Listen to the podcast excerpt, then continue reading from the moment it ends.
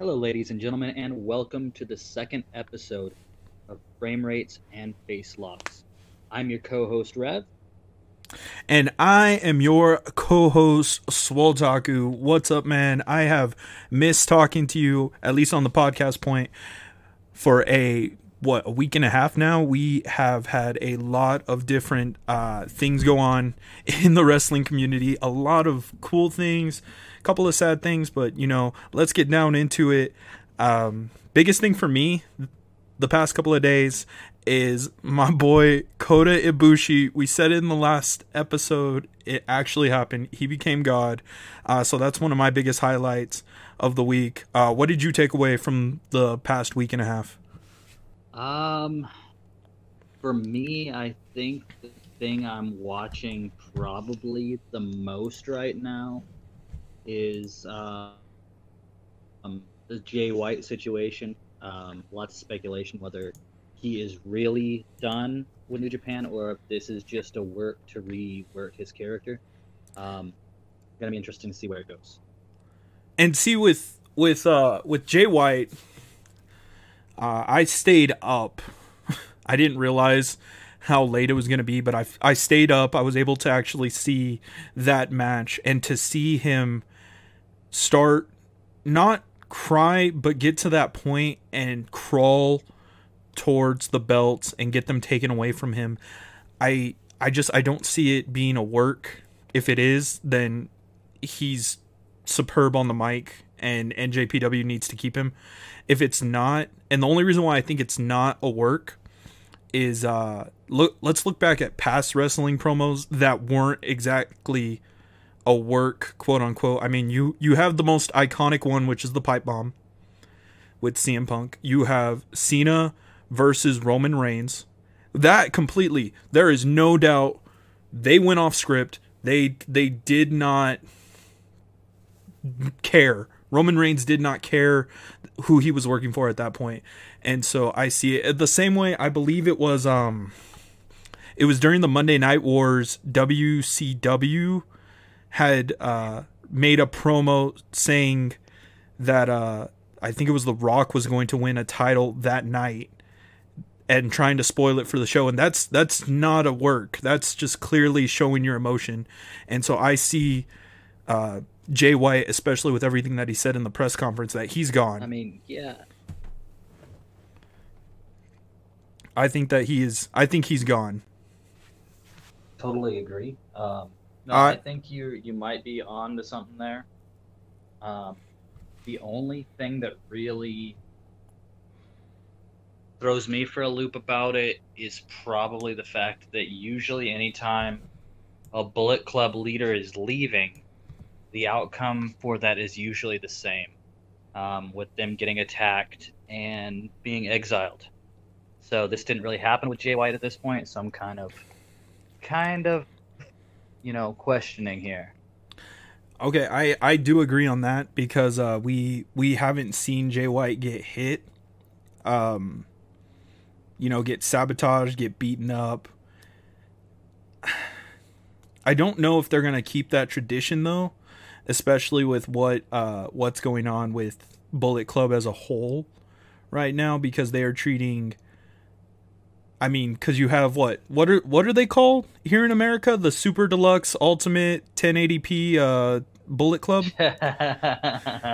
yeah, yeah, it, it's stupid. Yeah, they're they're called this name that isn't even um, original. I mean, we've already talked about this. They're not even the original Bullet Club of the Machine Gun, and they're gonna try to come out and say that they're the OG when the leader of the OG defended his title on NXT and won. So it, it doesn't make sense. Well, yeah, the only original member that they have of that group is Machine Gun Karl Anderson. Um, but every other original member does not work for Impact and does not work for AEW. So, you know, I think it's absolutely crazy that they say that they're the original Bullet Club because they're not. it it's it blows my mind in uh in some ways that I feel like that's kind of what they can only grab onto. I mean, that's what they're known for, but they can't come up with anything new. And I know there's a bunch of uh Bullet Club fans here that are going to say, "Well, they're Bullet Club for life." And you know what? You're you're probably right. They are Bullet Club for life, but they're not Bullet Club now. Well, I mean, when you have probably the longest tenured Bullet Club member in Tama Tonga, you know, laying the truth down there saying that, you know, these guys aren't Bullet Club. You know, they're just guys that they wish they were still in the Bullet Club. You know, and I think he's got a point there. Oh yeah. I mean he's been through the Bullet Club when they were on their highest and now kind of when they before they got Jay White and after the Elite when they had that little period of when they were at their lowest and they didn't really have a, a like glorified leader and you know people didn't really talk about him as much cuz the Elite had just left and Jay White was still trying to come up and make a name for himself. So Tama's opinion on this probably matters the most because Bowler has let that be his past. He's accepted it, but he doesn't disrespect it. And so I think listening eh, listening and hearing Tama right now, you have to just agree with him. And I mean there's there's already been so many tweets and everything coming out that uh it, it's being all laid out there. So the uh, the cease and desist shirts, Tama Tonga commented on that earlier today, saying that uh, that he loves that lie that the Bucks had gotten a cease and desist letter for from WWE. Yeah, so it, it's kind of burning that Bullet Club idea already. Well, yeah, and that's the thing, you know. Um, when Tama tweeted that, you know, thinking about it, I could definitely see the Bucks saying that because they know they're going to make money off of it. And yeah, like the second that they came out with this so-called story, they had T-shirts already out that people bought in the boatloads because they made WWE sound really petty. And so now WWE, and I don't think WWE's as worried. Um, I don't know if you saw it, but MJF tweeted after uh after AEW after Dynamite that uh he was kind of commenting on how both Raw and Dynamite ended and how the uh, WWE marks are just hanging on to a, a failed ship or a sinking Yeah, ship. yeah. I don't see that. Now, yes, MJF is a great heel. Don't get me wrong. Probably phenomenal for being how young he is and just he's got a long a long career in the business and everything like that. But you can't beat Raw. Your show still it can come up towards Raw, it can compete with Raw, but it can't beat Raw. And it really can't even come anywhere close to SmackDown. So you're saying that the failed ship is still better than you and the ideas that they're coming up with bringing up Goldberg is basically better than the Bullet Club. Now he's trying to defend it, but that's how it looks. Is this smart ass kid is coming up and saying, "Well, I our ours show's better than yours, but we've never beaten you.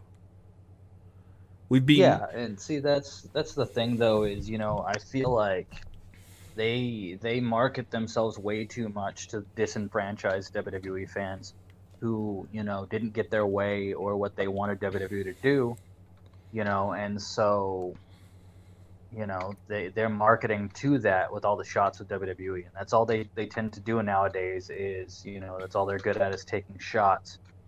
And you know, I got like I understand, you know, there being a competition air to it, but this has happened literally several times every single week since AEW started.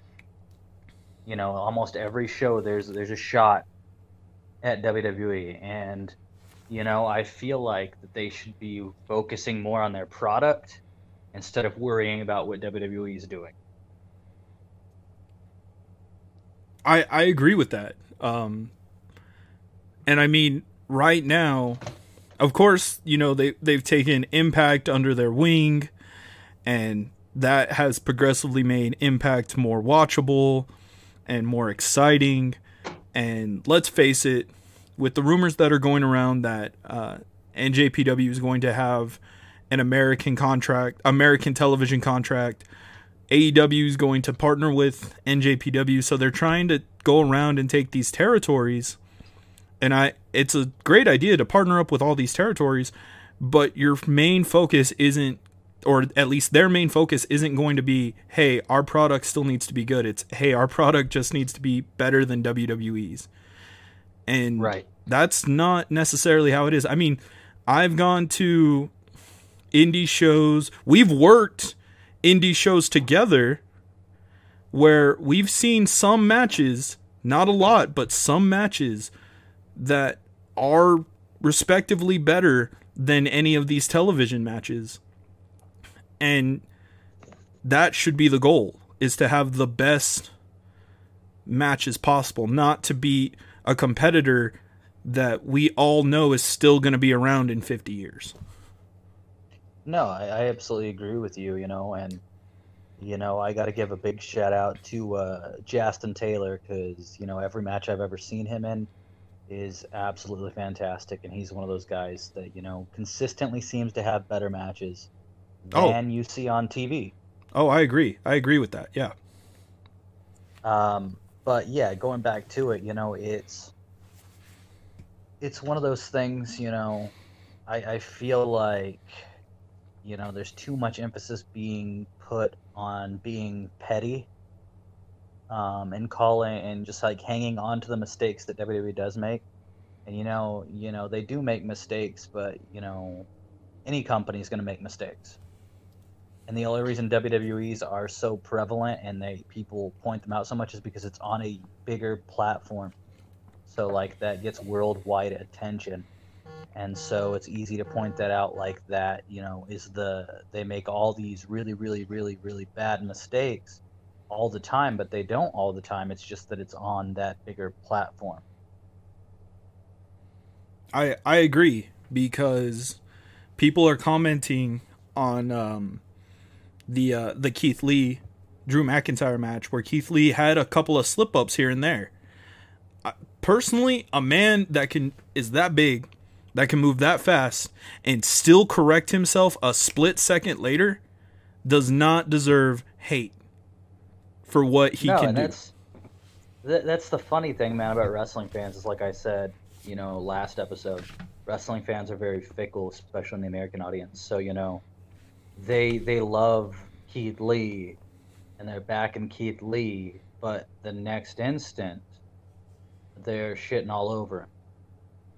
You know, and that seems to happen with a lot of guys. Like right now, they're trying to say that Drew McIntyre is stale, which is absolutely, in my opinion, not true. I feel like Drew McIntyre is consistently having better and better matches. It seems like every program he's in.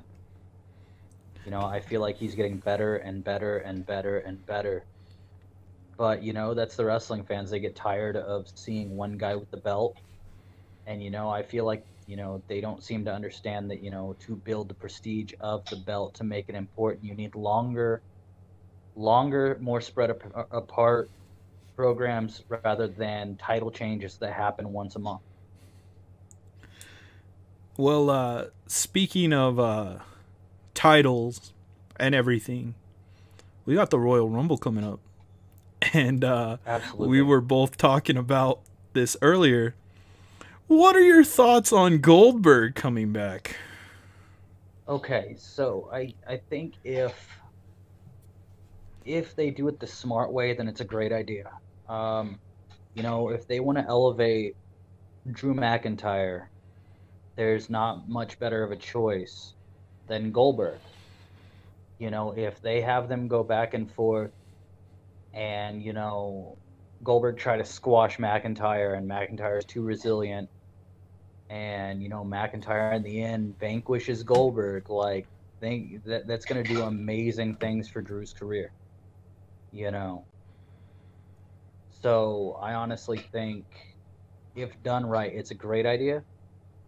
But you know how Vince gets, you know, around WrestleMania season, he thinks, you know, because these guys are bigger names and they have more box office that maybe he needs to keep them around for WrestleMania. And so, you know, it's going to be one of those things we have to sit back and see what unfolds. And I don't see it like that. I see Drew being damned either way.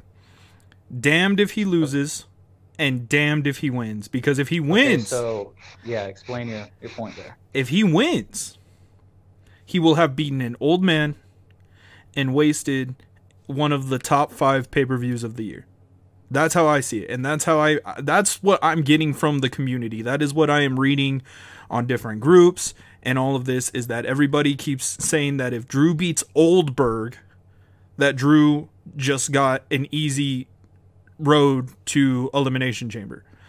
Um, if he loses, I see it as it, it's going to bury him because now he has to qualify in the because I can already see it. If he loses he's got to qualify for elimination chamber to get a shot because that's how WWE's done it in the past is the six men whoever wins gets a shot at the title. And now it's just a work up story and people are going to start getting tired of that. And of course Goldberg being Goldberg is going to just come back every few weeks cut a 5 minute promo with the belt and that'll be it. Okay, so this is my take. Okay, um, you see, people are only seeing Goldberg for what he's done in WWE instead of thinking about his career, the the career of Goldberg, like the the build up that this man has had his entire career. So yes, like he is old, but let me raise you this argument when The Rock versus Hulk Hogan happened. Hulk Hogan was an old man, okay? But that didn't matter. That match will go down as probably one of the best matches in WrestleMania history. Because people weren't taking it for Hogan's age, they were taking it for it's Hulk Hogan you know, against the star of this generation, The Rock. And I see it a lot of the same. You know, The Rock and Hogan were very alike in terms of their, you know, their trajectory. And in the same right, Drew and Goldberg are kind of the same. You know, they're both extremely dominant, almost monstrous type personalities. You know, there's not very many people that you could put against McIntyre if you wanted to bring a legend back to face the star of today, Drew McIntyre. There's not very many people you could stack against him that would make that kind of sense. You know, maybe the Undertaker, but Undertaker's done. You know, he's already fought Lesnar. So I mean, there's not really any other legend name that they could bring back that would really make sense for a dream match. You know, for the, almost like a passing of the torch kind of thing. You know, it, there's not many people that would make sense for. And so I'll I'll add on to that. Um, you you bring up The Rock versus Hogan. You got to remember, and I and I mean everybody listening that's going to agree with that has to remember that was at a different era. I mean, that was when literally they were household names. I mean, Drew McIntyre isn't yes to the wrestling community, but The Rock and Hulk Hogan kind of were household names outside of the of the wrestling community. I mean, people around America loved wrestling and took it for what it was and didn't treat it like how outsiders treat it today. So, of course, that was a monumental match and everybody loved it and everybody was hyped for it. But now it's just the wrestling community. And so now we have to deal with the legends coming back and trying to get that that old school luster and that old school feel for 5 minutes. Because literally that is what the match is going to last. It's not going to be 10 or 15 minutes. It's going to be a 5 minute match that we all know what's going to happen and we have to deal with it. And so I... you you put up a good point. I mean, you did, but that was a whole different era. That was when okay. they were on talk shows and having fun, and now we're here. Well, let me explain this point that you know further makes sense, at least to me. What is WWE's key demographic right now? What is the most like their most audience? Is anywhere from like 35 to 50? Uh, actually, no. You got to think children. Children are their key demographic. Okay? Yet all the older fans from 20s and up typically gravitate more toward AEW because they're disenfranchised Oh yeah. with yeah. WWE. Yeah. Okay? So these people are watching AEW. It's safe to say they're probably in their late 20s, you know, going into, you know, 40, 50. Now, those people know Goldberg. Those people know exactly who Goldberg is. So, what better way to get some eyes to switch from AEW, tune in to Royal Rumble, because they get to see one of their, you know, younger icons that they remember all the heyday, the streak, all the WCW matches. They're going to turn and tune into Royal Rumble because Goldberg is on the card. Yeah, yeah. I mean, I, I'll agree with that. Um, I'll agree with that. But I mean, like like you said, we just got to sit back and watch and just see what exactly the storyline is going to lead up. Because technically, we're talking about a match. We know it's going to happen, but we don't know when Drew's going to accept. He can accept this week. He can accept the. I mean, how much they use social media. He can accept the Thursday before the before the actual show. We don't know when he's going to accept, and so I think Well, I think that'll be a pivotal point. Oh, I, I agree. Um, you know, and I think part of the reason that, other than, you know, people, you know, holding Goldberg's recent body of work against him, is the fact that uh, this, the, the build up for this match was botched. I mean, it's been reported by Meltzer, it's been reported by a bunch of the other guys that, uh, you know, Drew was supposed to cut a promo after that match explaining how the legends are great, but he's superior to them even when they were in their prime. And that's why Goldberg's promo saying Drew didn't have any respect didn't make any sense whatsoever. That's what I was wondering. Learning after I figured I realized what was going on because throughout the entire show, he's hanging out with the legends, you know, he's hyping them up and then Goldberg comes out and says that and I was just oh okay, that doesn't uh that doesn't make sense. But then once you know, let it out that what was going on and that it was just a time cut, it made all sense after that. Agreed. Um, that's the thing, though. You know, sadly, you know, when shows run too long, you know, stuff's got to get cut. So I don't know. Maybe they're gonna come up and you know, do like a pre-tape or something and, and kind of show like a aired promo, or even like backstage, say like Goldberg or some of the other legends overheard McIntyre talking to somebody. You know, they got to do something to explain that. But the point is, um, you know, I personally, I honestly think that Drew's going to beat Goldberg. I, I honestly am about 80% sure at this point. Um, because, you know, there's, I, I think there's no end game for Goldberg winning this match. There's really no payoff for it that, you know, even that Vince could probably think of like I honestly don't see a payoff for Goldberg being the WWE champion. I agree with that. Uh, that's a that's a big fear, and in my eyes, because we all know that uh, Goldberg is after Roman's head. We everybody knows that. That's not a any news just reporting or anything. We know that Goldberg is out for Roman's head. Um, I don't see it going over well either. That if uh, or you know, if Goldberg loses, going to SmackDown the next week or after Elimination Chamber or whatever, and uh, demanding or you know challenging like he's been saying Roman for the title. I don't see that going over well with the fans at all.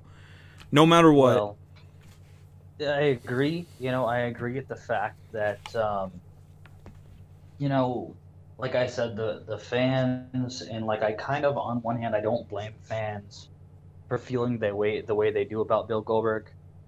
Um, but I do think that there, you know, might be a chance that he's catching worse, you know, too much of a, a bad rap about everything. You know, Vince's booking decisions can't really be held against this guy. Like he's he's trying to make money just like anybody else would. You know, he doesn't. You know, Vince says, you know, Goldberg, I need you to have world title match, blah blah blah. You know, if he's getting paid the money, of course he's gonna do it. Who wouldn't do it? You know. So, of course, it's not gonna go over well. You know, no matter how this program is booked, the fans are gonna shit all over it, and that's an inevitability at this point. Um, now you know, for the minority fans that, you know, still enjoy story despite things they may like or may not like um, and give it a chance. I think for the payoff of that, you know, there has to be involvement of Roman Reigns costing Goldberg this match somehow at the Rumble to give Goldberg a reason to immediately come into the title picture against Reigns. Now that makes sense. That build that adds on to a story that makes sense. Because now and I I mean even if we saw Goldberg on SmackDown tomorrow, if we see or today when this uh, podcast comes out, if we see him on there, I mean that adds on because that's just that's just fire right there because now he's got the attention of both champions. Now he's got right. I'm coming after him and I'm going to come after you after once I beat him. Boom. That makes sense. That would be awesome. I pray that's how it goes. Right. I pray. See, I I I just have been looking back over the past few months at the shots that Roman and Goldberg have taken each other over and over social media interviews. And, you know, I, I just have a feeling there's going to be a payoff of that um, leading into WrestleMania season. I, I honestly would not be surprised if Roman Reigns costs Goldberg the WWE Championship at the Royal Rumble. And I mean that would be that would be amazing. Honestly, I would not find a problem with that at all. Drew retains. Goldberg technically didn't lose. I mean, it, it just makes and, sense. And the beauty of this is not only has Goldberg and Roman be taught, been, you know, trading shots, but Drew McIntyre and Roman Reigns have traded shots. Um, any Raw talk or anything that Drew McIntyre's been on, he's thrown a little shade at Roman Reigns. Um, so, you know, say this does happen and he costs um, Goldberg the match. Well, Drew probably isn't going to be pleased because he didn't want nor need Roman's help. So, leading past Goldberg, that might set up for an eventual showdown between the WWE champion and the Universal champion. Which, you know, would be would be amazing, would be some a great match to see um, speaking of the Royal Rumble, we got a couple of couple of call ups after New Year's Evil that I think are going to debut at the Rumble. So, uh, what are your thoughts on uh, Damian Priest and Rhea Ripley being called up? Uh, to be honest, I don't know if there are many people in NXT that would have been a better choice between those two. Um, let's face it, Rhea Ripley has been on fire you know, for the longest time. And, you know, yeah, she lost some momentum following the widely accepted and widely noted terrible decision to feed her to Charlotte Flair at WrestleMania.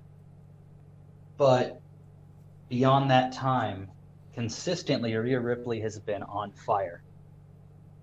Um, and she's something different, something nobody on the main roster is. And she's going to carve out a pretty good niche for herself, I think. Not only with her look and her personality, but just her ring work and the fact that she is a bigger, dominant woman.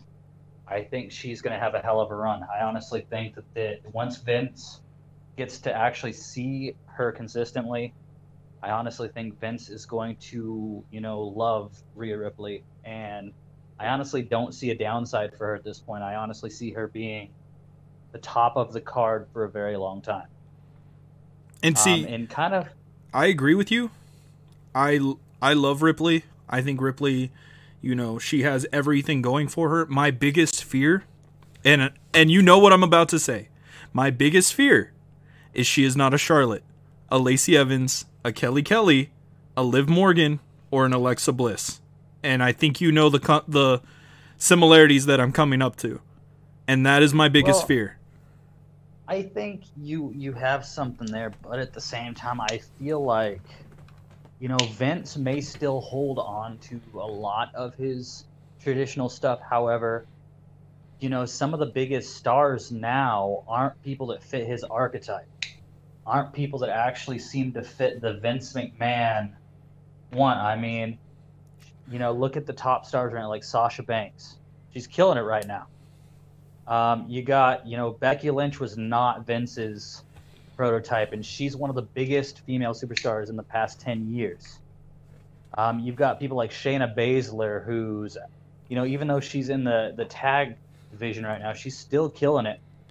Um, you know, I'm, I'm seeing a lot more of these diverse women coming up and, you know, making pretty good name for themselves. Hell, look at Alexa Bliss. She deviated from being the, uh, you know, the pretty blonde, you know, and now she's playing a much different character and she's killing it, you know, and Oh, I agree. I honestly think this is a, you know, the perfect time for Rhea to step in there because in this current climate, it seems like the different ones are the ones that are succeeding the most. I mean, look at Asuka. She's definitely not a Vince McMahon prototype. You know, she's unique. She's her, own image, and she's been the women's champion since Becky Lynch stepped out. She's been in the high profile the whole time. So I honestly think Rhea Ripley's going to come in and she's going to absolutely kill it. I mean, I agree. I don't like the uh the Vince prototype. I mean, we've we've talked about our favorite female superstars and obviously my choices don't fit that. I'm just worried for Ripley that that's what it's going to be. Now, having Ripley, you know, Shayna get rid of Nia Jax as a tag team partner and even bringing in Ripley or you know, something working something with Ripley again. Shayna Ba- Baszler and Ripley on the main roster stage, I would like more. I'd like that to be her first feud coming up because the way that they ended was just perfect. I mean, they still you could tell that later down the road they're going to have these great technical matches, not these We'll see. spotty ones. No, like I agree with you. Um, but the thing is, is if you watched, um, I don't remember what. I think it was like the one of the recent Chronicles or something, and it actually Rhea Ripley was talking about WrestleMania and losing to Charlotte, and talking about how she lost her confidence and she didn't believe in herself anymore you know, that's too good of a story for it not to end up being Charlotte Flair, Rhea Ripley too. I'm telling you, I can see it coming from a mile away. and we we talked about that also um that uh you know it, it's it'd be really weird because charlotte ca- just came back just came back as a face Rhea getting called up and obviously people are to love her people are to pop you know she's to come in being cheered on even if she turns heel but to have charlotte turn heel this fast is something that I don't even think Vince would be crazy enough to do. I mean, yeah, See, she That's the thing, though. she fought with Ric. Yeah, she fought with Ric. I understand. I just I I don't know if that's stock wise if that's good. Uh, I just think you know, I you know, the majority even online, everybody knows that Charlotte works way better as a heel, and her gimmick is tailored to be a heel.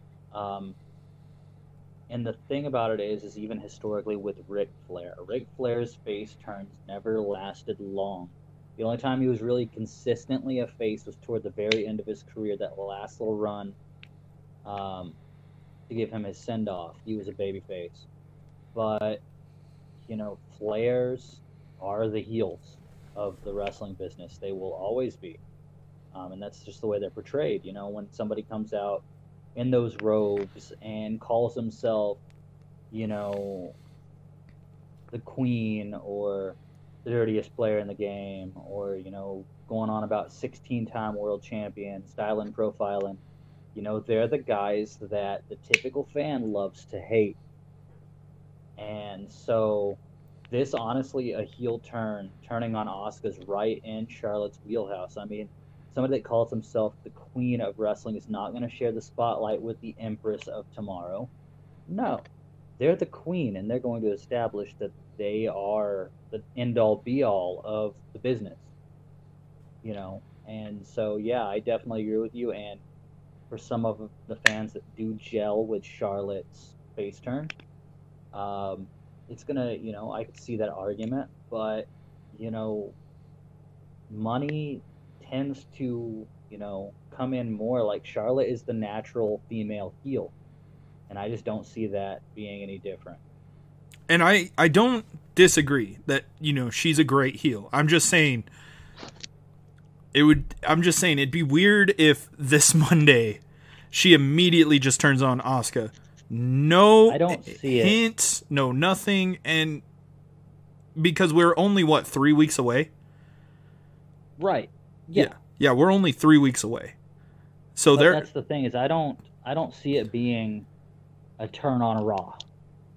I see it being over the next few weeks. Charlotte asks Asuka for a title shot. Asuka agrees. Royal Rumble comes, match is going on, and in the very end, Charlotte takes a cheap shot and wins the title.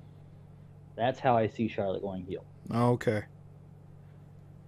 I don't think it's going to be a turn on Raw. I think it's going to be in the match. She's going to turn kind of a la Becky Lynch turning on Charlotte Flair at SummerSlam, kind of thing. Okay. All right. I agree with that. Yeah. That I can agree Um, with. That I can imagine in my head. And you know, Charlotte put a lot of emphasis on that uh, that that documentary they just did on her, how Asuka, Asuka and her at WrestleMania when she beat Asuka, it put Charlotte on the map. It, it pushed her to a new level. There's a lot of emphasis on that, and I honestly think it's going to come full circle at WrestleMania when Rhea Ripley beats Charlotte Flair, and it pushes Rhea Ripley to a whole new level. Well, yeah, because then Rhea will be on Flair's level, on Lynch's level, Right. on And that's the uh, thing. Banks's level. a lot of you know even Charlotte Flair, who you know no disrespect to Becky or you know Sasha, Charlotte Flair is probably going to go down in this generation as the greatest female wrestler. Um, yes, Becky Lynch's moment at WrestleMania will always stand, and everybody will remember that. And of course, the people, you know, Becky's the the people's champion for you know women um, to fans. But if you look at pound for pound accomplishments over this generation, Charlotte's going to go down as you know the biggest female star. And um, you know, this Charlotte's already gone on record saying she's a huge fan of Rhea Ripley, and uh, she sees a lot of potential in Rhea Ripley being a huge star in the future. So I honestly think you know this this is that's I honestly think that's why it's going to happen. There's too much evidence saying and, and pointing that way. Yeah. I mean, And now when Charlotte Uh. beat Asuka, that match was by far one of the best on the card. And that was in the middle of the show. I mean the the effort that those two women put in alone just tore the house down. I mean there was blood coming out of I mean Charlotte had cut herself I think in twice in her right arm. She had a little bit of blood on her knees. I mean, there was blood. Th- these women were putting everything out there for the fans, and I agree with that. Um, I just don't want to see like a, a real half-ass storyline like we've been getting for the last couple of months. No, see, see what, and this is, you know, I, I could be way off base here. I'm just a fan making speculation. Um, but I honestly think Charlotte turns on Asuka, beats her for the belt.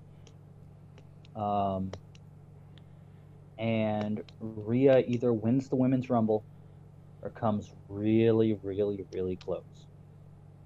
And Charlotte, leading up to Mania, is bragging that she's the queen and nobody can step to her. And if Rhea doesn't challenge her immediately after the Rumble.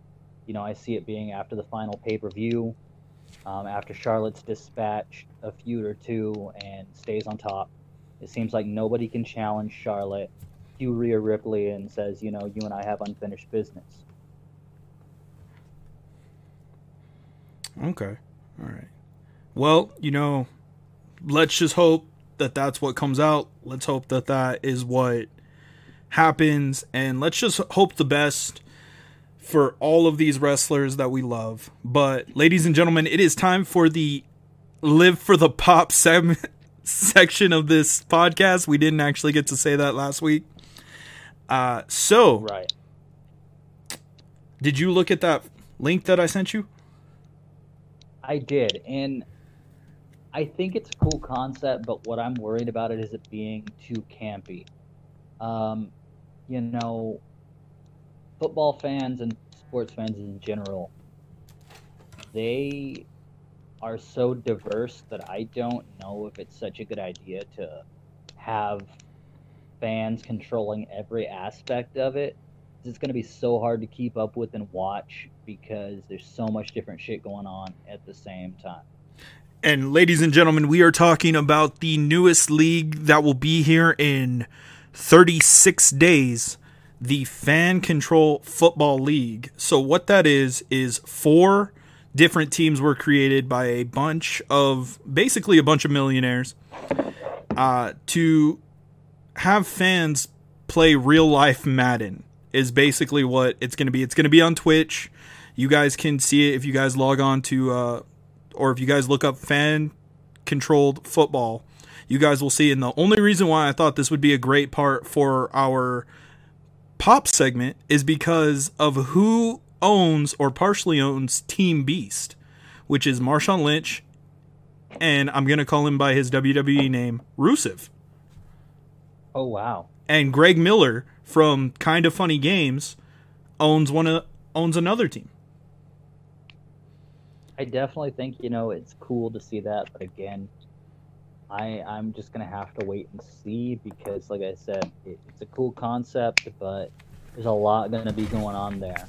Um, so I mean, we'll see. It sounds like it's gonna be cool. I just don't know how well it's gonna work.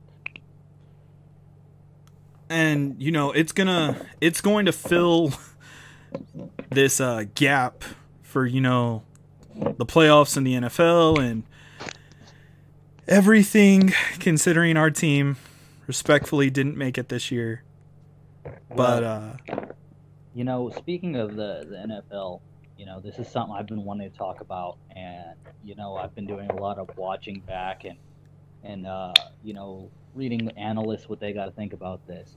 But what did you think of Philadelphia on the edge of possibly beating Washington, pulling out Jalen Hurts in favor of a bench riding quarterback, and essentially tanking for a draft pick. I have the most unpopular opinion. If you guys do not like this, please keep listening for Mike's part, but I know you're going to be mad at mine. I support the Eagles. That hurt to say so much because I'm a Cowboys fan, but I support the Eagles. There is no reason at all that they had to keep Hurts in there because or because he wasn't playing good. Let's not sugarcoat it. Let's not say that he was having a Tom Brady Super Bowl game. He wasn't. He wasn't playing good. But to secure your draft pick, to basically say F you to your rival, and to get the publicity that you did, I support them because there is no rule in football that says that you have to help your rival get to the playoffs.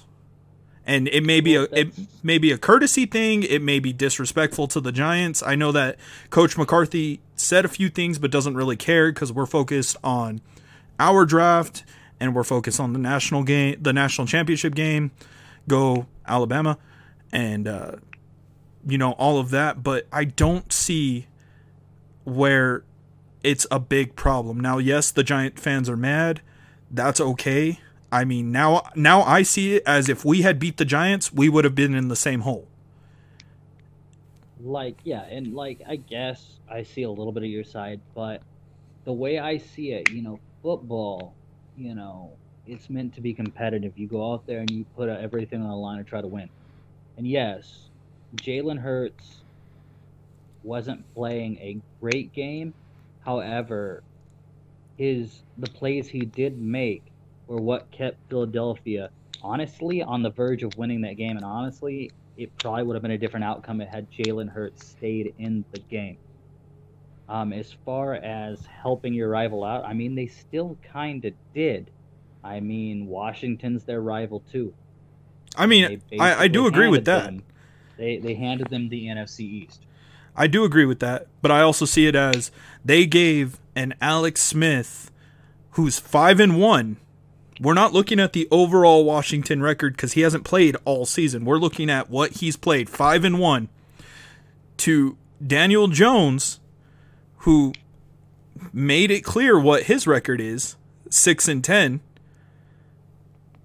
I mean, it, we're we're seeing a Washington team who has literally been pushed against the wall, punched in the face, and told not to get up, and they still get up. Ron Rivera beating cancer. Alex Smith well, moving. Yes. No, no, I agree with you, and I agree on those things. But again, you know, we're talking about the same kind of thing that the New York Jets did, trying to get Trevor Lawrence, until they ruined it, and now probably the Jacksonville Jaguars are going to end up with Trevor Lawrence as the quarterback. But the point of the matter is, is you know, this their franchise quarterback, the quarterback they're trying to build now that they've pretty much decided that Carson Wentz just isn't it. You know, how do you shoot your own quarterback in the face? I mean, that was that their chance to say, "Hey, you know, we may not be going to the playoffs, but our kid's a star, and he's going to show you next season that he's going to build off this, and we're going to be a team to watch." No, that just basically shows that okay, well, we don't care about our rookie quarterback, you know, making a statement. We don't care about him getting probably the biggest win of his career. And we're going to build a reputation that our coach is not going to do what it takes to win a football game. And, I mean, take that, take what you just said, but add on to everything else that's been in Philadelphia's history. Philadelphia isn't a good team morally. They win the Super Bowl, they burn their own city. Their past quarterbacks. No, I, I, agree with you. Yeah, Philadelphia isn't isn't such a good moral city football wise. I just I just feel for the players because you could see in their reactions to, in that moment when Jalen Hurts was benched that these guys wanted so badly to cap their dismal season off was showing and, and making a statement and going out on a high note, and their coach basically robbed them of that. Oh, I agree like, with I that. Honestly, I don't see how anybody probably wants to play for Philadelphia at this point. Um, I, I see them in a very similar situation to what Houston is feeling right now. Oh my god, You know? poor Houston I feel for because they've they've potentially had for the last I want to say the last 5 years. They've had the potential to be a playoff team. And every time that Deshaun Watson and JJ Watt seem to get excited, it gets pulled right under them. Yeah, so, but, you know, you get a rookie quarterback in here, you know, and he's, you know, he, this is, you know, his introduction to the NFL. How is Jalen Hurts supposed to look at being, you know, a young hot shot in the league? How is he supposed to look at that in a good light now? Like, I feel like if it were me, my whole experience would be ruined. You know, and my opportunity was ripped away from me. we we have to look back overall at his games. We can't just look at this one game because Jalen Hurts still being benched. Um, he would have been two and one. Now he's one and two. Uh, he isn't. I don't want to say he's going to be the next franchise Eagle, just because I don't see Philadelphia keeping him in the long run. I see him once this rookie contract's over. I see him going to a team that's more suited for him. You know what I mean? I mean, I mean, yeah, I understand that. I I see him go. Um, I see him leaving, but I don't see him being a quarterback that's going to be at the competing for a Super Bowl every year, unless you know No. because I mean even in college, once he got kicked out or once he got benched, he switched schools. He made it very clear that he wants to be the star, and that just doesn't seem to trend. That reminds me of Mister Free Agent now, Cam Newton. No, no, I, I mean, I, I, I hear you, but I think there's a difference in being hungry and being just delusionally cocky. Um, Cam Newton put way too much stock in his talents. He seemed to think that he was going to be New England's savior in lieu of Superman leaving Metropolis. And the bottom line is, you know, he's nowhere near that caliber, and it showed. It, showed. Um, I honestly think Jalen Hurts, you know, he has the potential to be a very bright star in the football world, but you know, it, it's got to come down to, you know, maybe not even as just players, but like as an owner. How can you look at your head coach who, you know, did not show integrity and be proud of your franchise? Oh, I agree with that. I mean, every you can ask any fan from the NFC, what do you think of Doug Pederson? And He's he's a yeah, he's a piece of shit. and it's it's gonna come out from everybody from Detroit. I mean, from Tampa, because since he's been on the team and in the league, almost every team has played him. Now we can say whatever we want because we're his rival, of course. You know that's just gonna go with it. But you can ask other fans from other divisions, and they're still gonna hate him. I don't see him being in the league in the next five years. No, like, and you know, as a Cowboys fan, you know, it, it's most of the time you're not going to catch me taking up for any of our rivals. But you know, like I said, I was absolutely gutted for those players watching that game. Um, uh, and the fact of the matter is, is you know, I could I could definitely relate to the emotions they were feeling, and you know, I, I just feel really bad for them. You know, I feel like you know their chance to control their destiny was taken from all for what uh, another draft pick you know you know uh, i i can only imagine how the new york jets feel except apparently you know except the owner apparently all the other players were buying into the kool-aid you know but you know you, gotta you gotta feel for these guys I uh speaking of the Jets, I hope that they get I know everybody wants Trevor Lawrence in the league. And Trevor Lawrence is going to be the next Tom Brady, is what everybody's saying, and this, that, and the other. I don't want them to get rid of Sam Darnold. And bef- I mean, I mean, I we agree. we got to look at it. He's never had a line, never. No, never no, had a line. That's true. So you're gonna, and for any football fan that says you know he sucks, this and that. For one, you know he he can suck. He's making all this money. Two, he doesn't have a line to protect him. You're you're asking him basically to snap the ball So- with five defenders in his face. This is this is kind of how I feel about it. I feel like he's a solid quarterback, but I don't feel like he's the guy that's going to be able to take a you know struggling franchise beyond where they've been. Um, I kind of see him in the same breath as you know your Andy Dalton's. You know, Andy Dalton's solid, but is he the franchise guy? No. So, I mean, I definitely, I definitely think you know there's something to be said for Darnold, but I just don't foresee him being the guy that's going to lead them out of obscurity. And I I see him more as a Flacco. Oh, I can agree with you there. Even Flacco, yeah, I, I totally agree with that. Started off bad, Um, gets one Super Bowl win, but then you know kind of just coasts the rest of his career.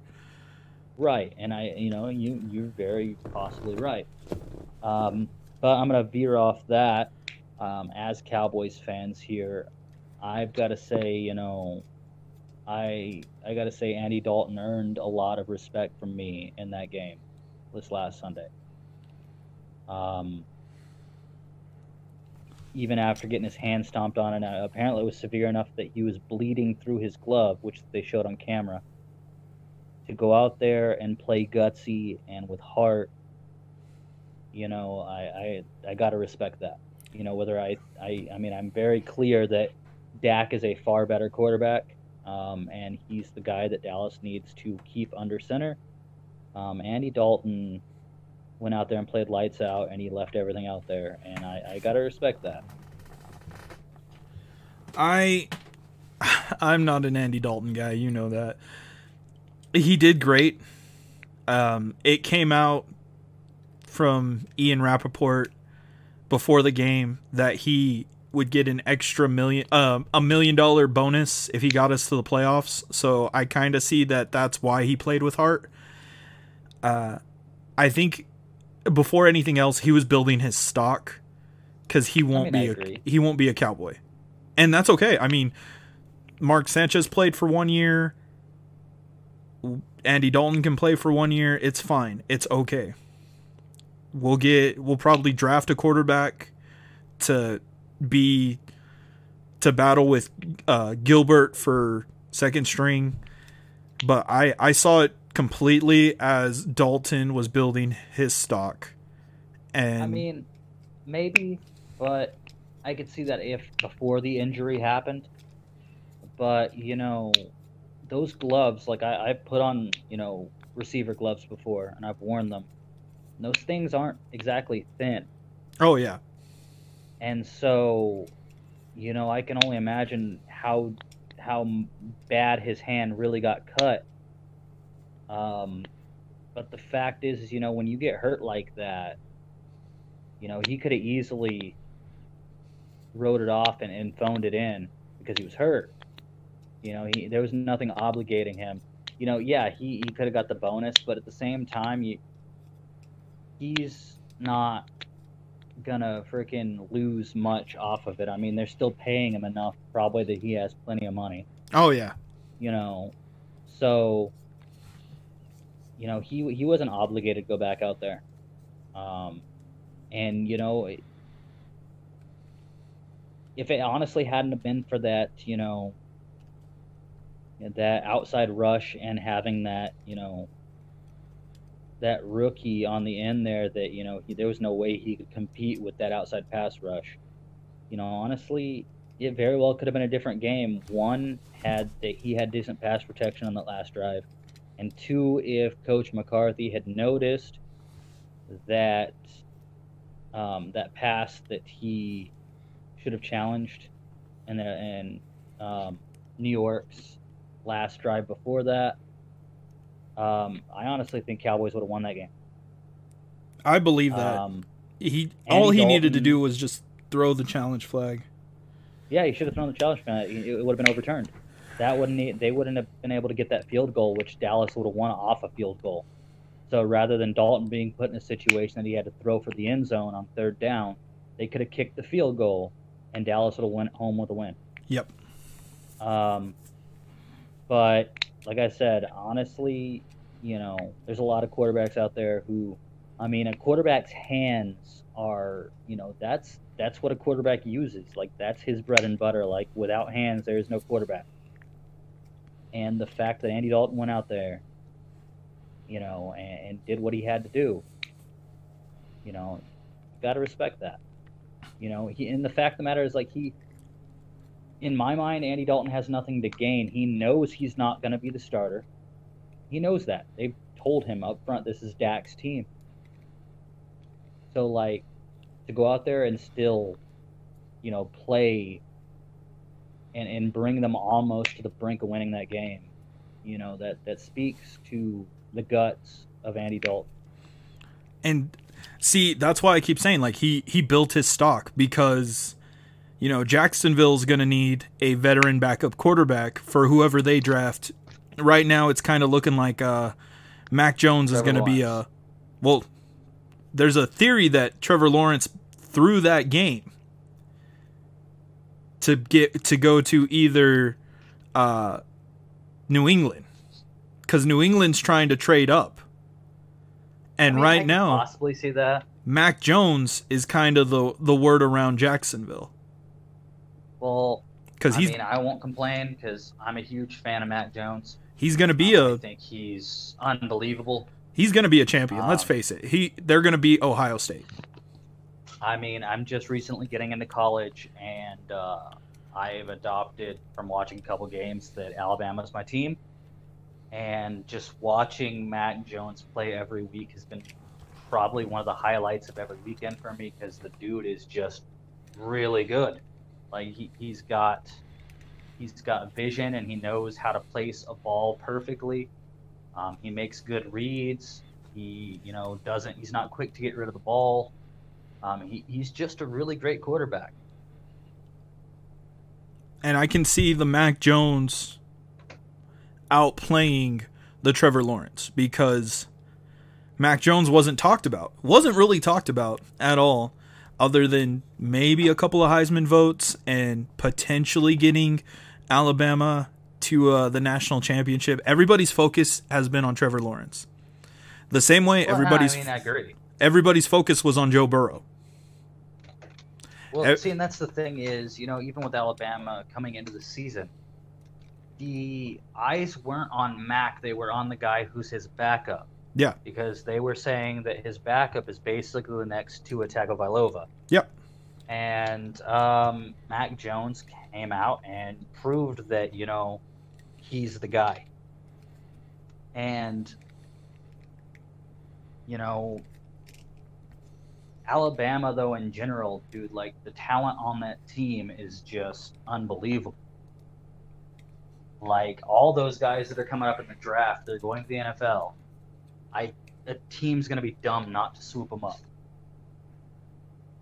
And You we know, have the 10th pick. I can only hope, I can only hope Dallas, you know, picks up one of those guys because Alabama, you know, it seems like year in and year out they produce great football players.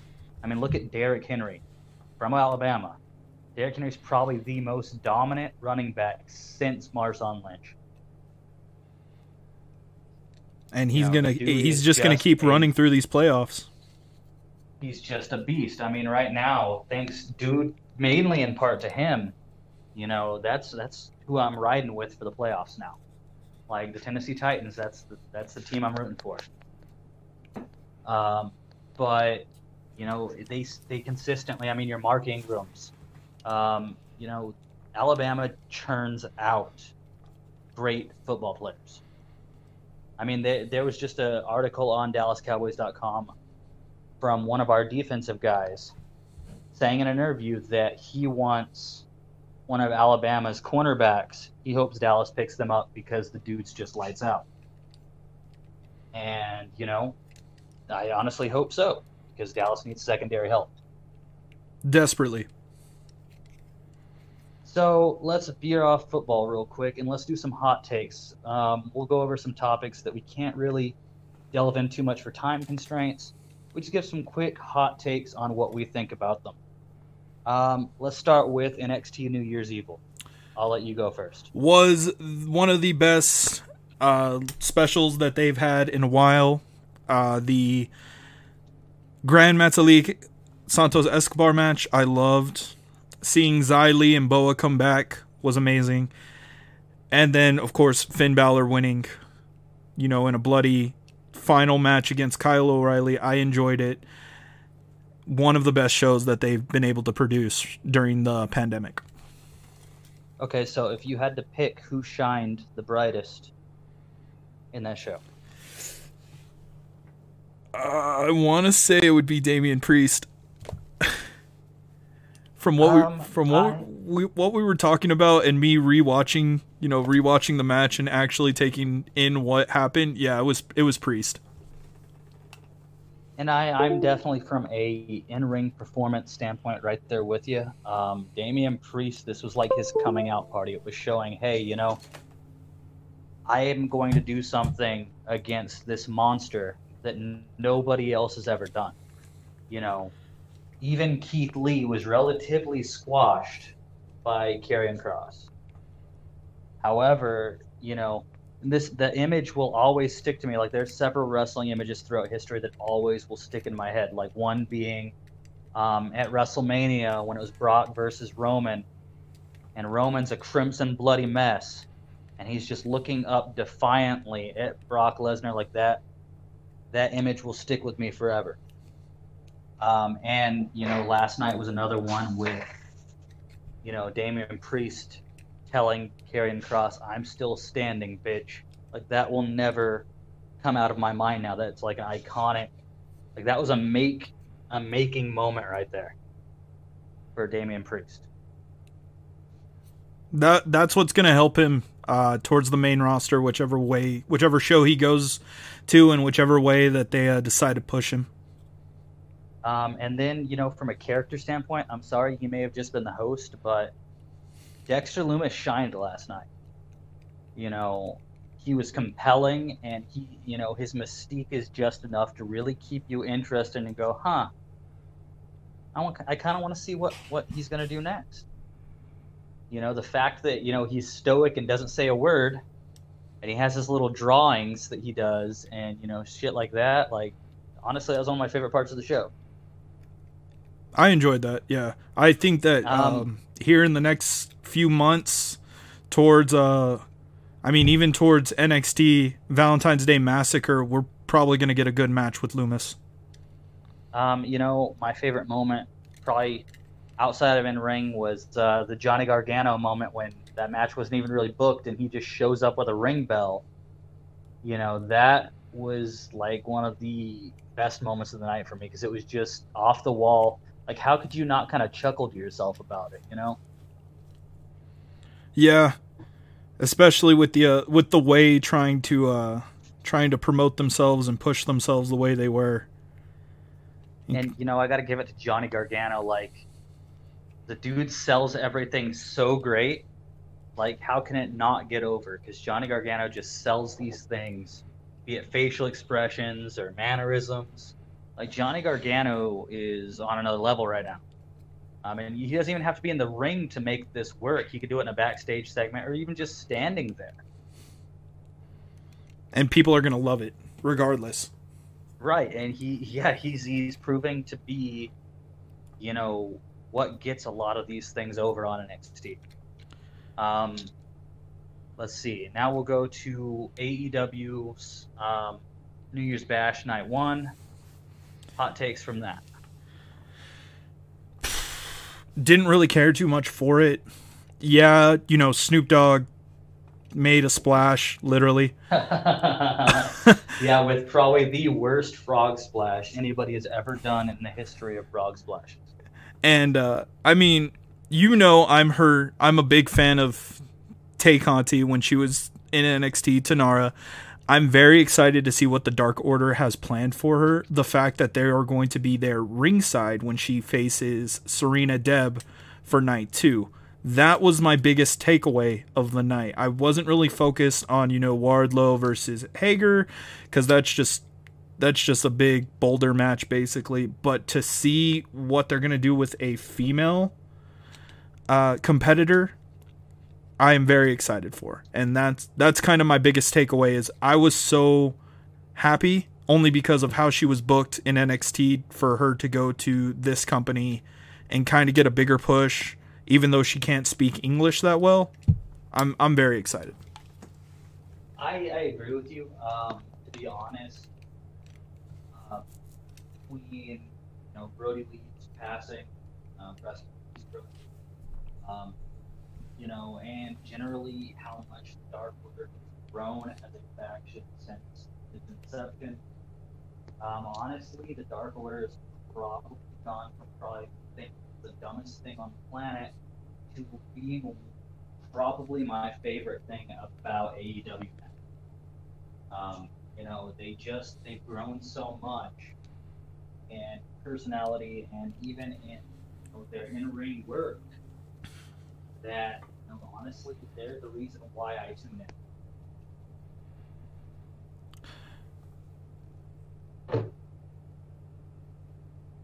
Yeah, I, I agree with that.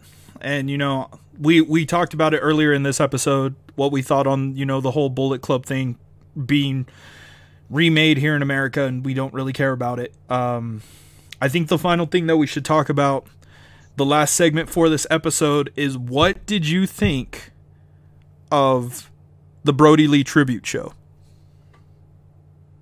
Um, see, I I'm not gonna say you know I would never say anything negative about it because it was it was really touching and really well done, and uh, it was done for the right reasons. You know, there it wasn't about making anybody a star. It was the emphasis was kept on Brodie Lee, and I commend them for that absolutely. Um, but a lot of people are where I disagree with a lot of people are saying it's the most beautiful and touching wrestling tribute show ever, and that's where I have to disagree. Um, to me, nothing still stirs the emotions in me quite to the measure of the show, the Raw after Eddie Guerrero passed away. Like that right there is probably, in my opinion, the most touching tribute show ever.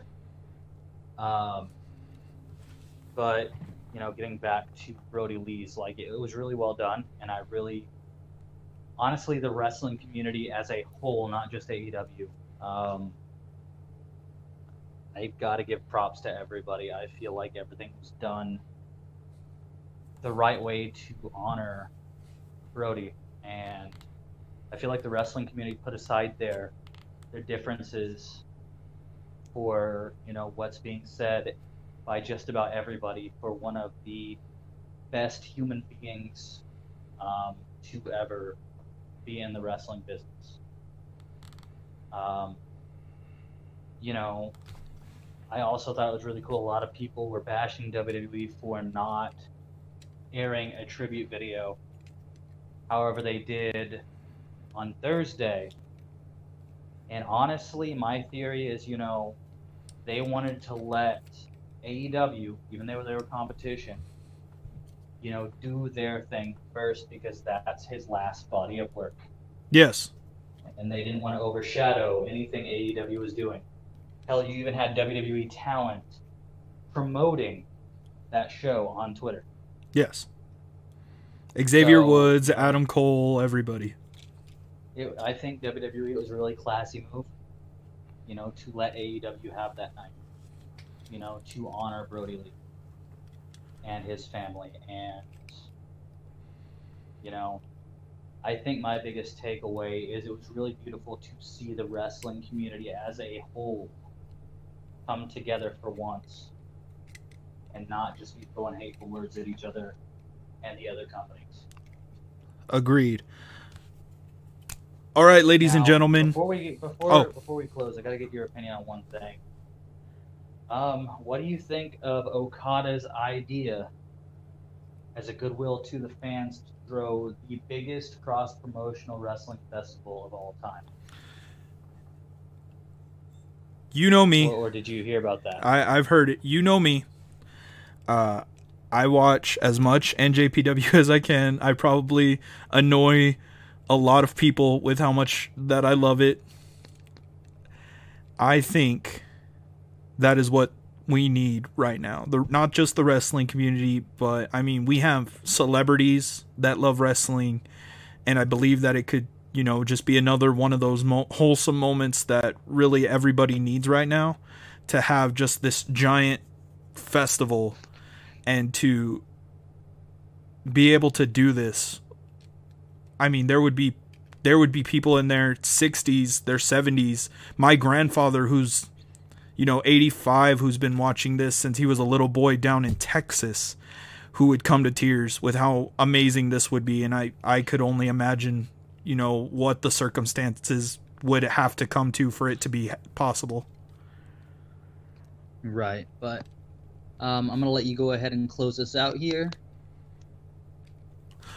All right, ladies and gentlemen, thank you for watching episode two. We love you guys. We appreciate you guys for listening.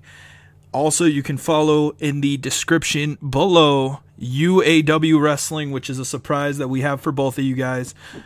Click that subscribe button, comment, like, share with us. We also got a few more uh, surprises, hopefully, that we can debut next week on the episode for more of this podcast. Later, guys. Later.